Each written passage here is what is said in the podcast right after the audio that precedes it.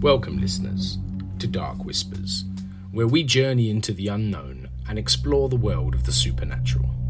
In each episode, we'll uncover chilling stories, unearth mysteries, and discuss the unexplained. Prepare to be captivated by the supernatural. Episode 4 Tiny Tim's Tea Room and Rochester Castle. Tiny Tim's is a tea room situated in Canterbury. With its medieval roots, it's not surprising to find out that Canterbury is one of the most haunted places in Kent. The city is home to a Gothic looking cathedral and even sports a ghost tour. Despite being picturesque, this tea room located on St Margaret Street is the most haunted place in Canterbury.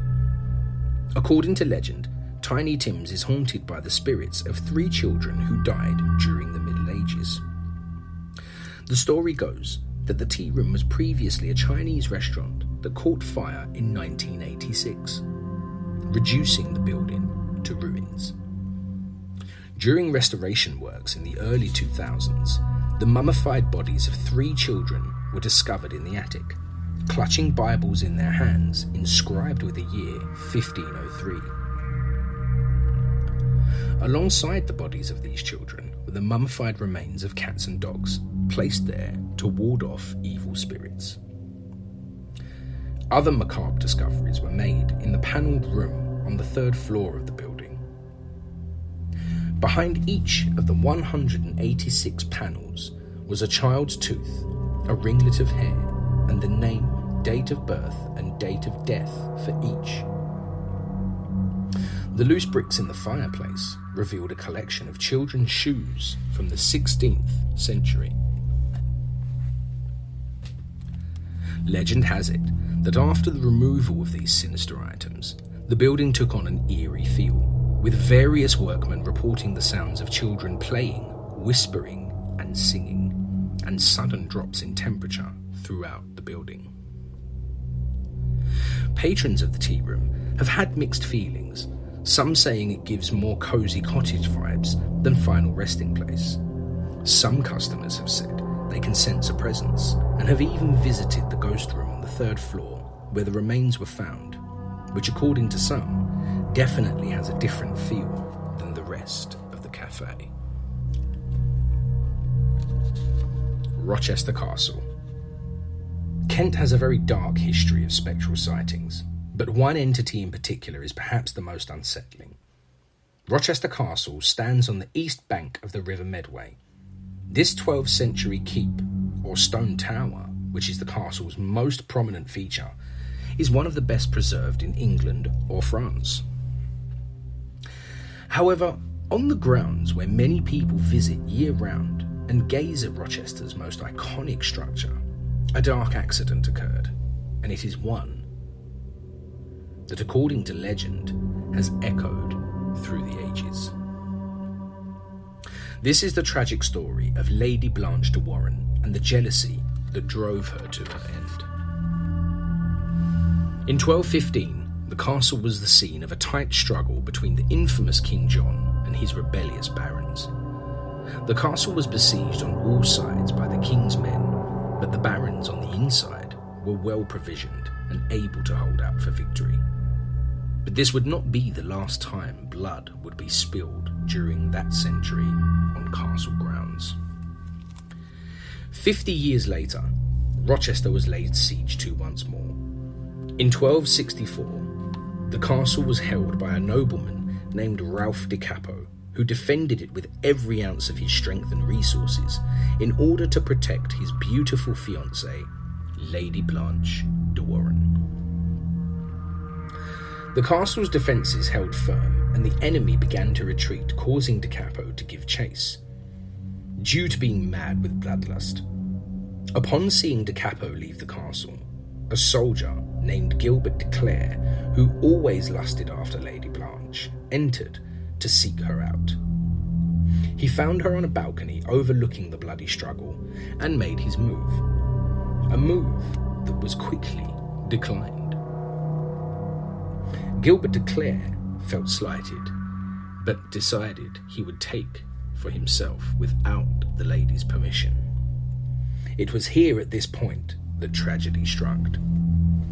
Glancing up from the battle at the worst possible time, Ralph de Capo saw his lady in the arms of the soldier. Mad with jealousy, he fired an arrow directly at Gilbert de Clare.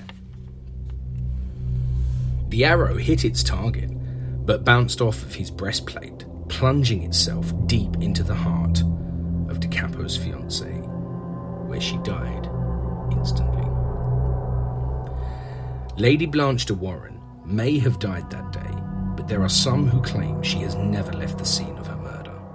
She has been seen many times in the castle, wandering the ruins, with the arrow still embedded in her chest.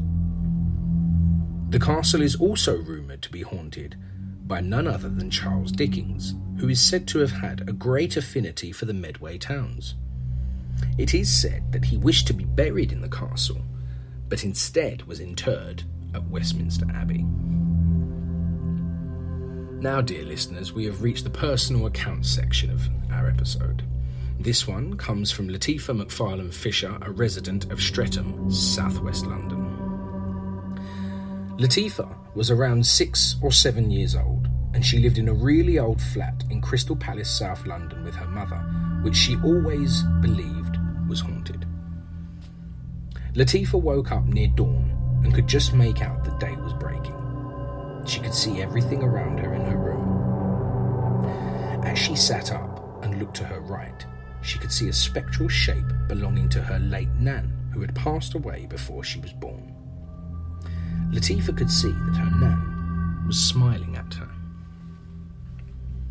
Latifa remembers her Nan had a, her mum had a favourite picture of her mum, in which she was wearing a white shirt buttoned to the top with a black cardigan or jumper over the top. Latifa could see the ghostly figure of her Nan wearing the same. Her Nan asked Latifa if she was looking after her mum, to which Latifa replied, I'm still little. Her nan commented that Latifa's granddad did a good job putting together her first big bed made from pine. All of a sudden, Latifa's nan looked over to the window and became disturbed, and her voice, which had been quiet and faint and echoey, became distinct and very coherent, where she told Latifa to go and get her mum. Latifa looked to the window and could see a dark figure peering in. This continued to happen for a year. Afterwards, Latifa couldn't sleep in the room and kept going into her mum's room. One night, Latifa saw the figure again and crept out of her bed and crawled over the floor and left the room and woke her mum again. Latifa's mum peeked out of her window and could also see the figure. Latifa's mum called the police and found out that other families in the area had similar experiences. It turned out that the figure at the window had been a peeping Tom preying on children. Well, dear listeners, thank you for joining us on this eerie journey through the supernatural. If you've enjoyed today's spine tingling tale, please don't forget to subscribe for more otherworldly mysteries in our upcoming episodes. You can do this at Dark Whispers 23, which is our Instagram page, where you can keep up with any new additions where we will be making people aware. And also, if we have any guests and any walks that we may go on, because I am planning on visiting some of these locations firsthand. If you also have an account that you would like to have read out in one of our podcasts, please do send it over to us at darkwhispers23 at outlook.com. Until next time, Stay curious, stay cautious, and always keep an open mind to the unexplained. Good night.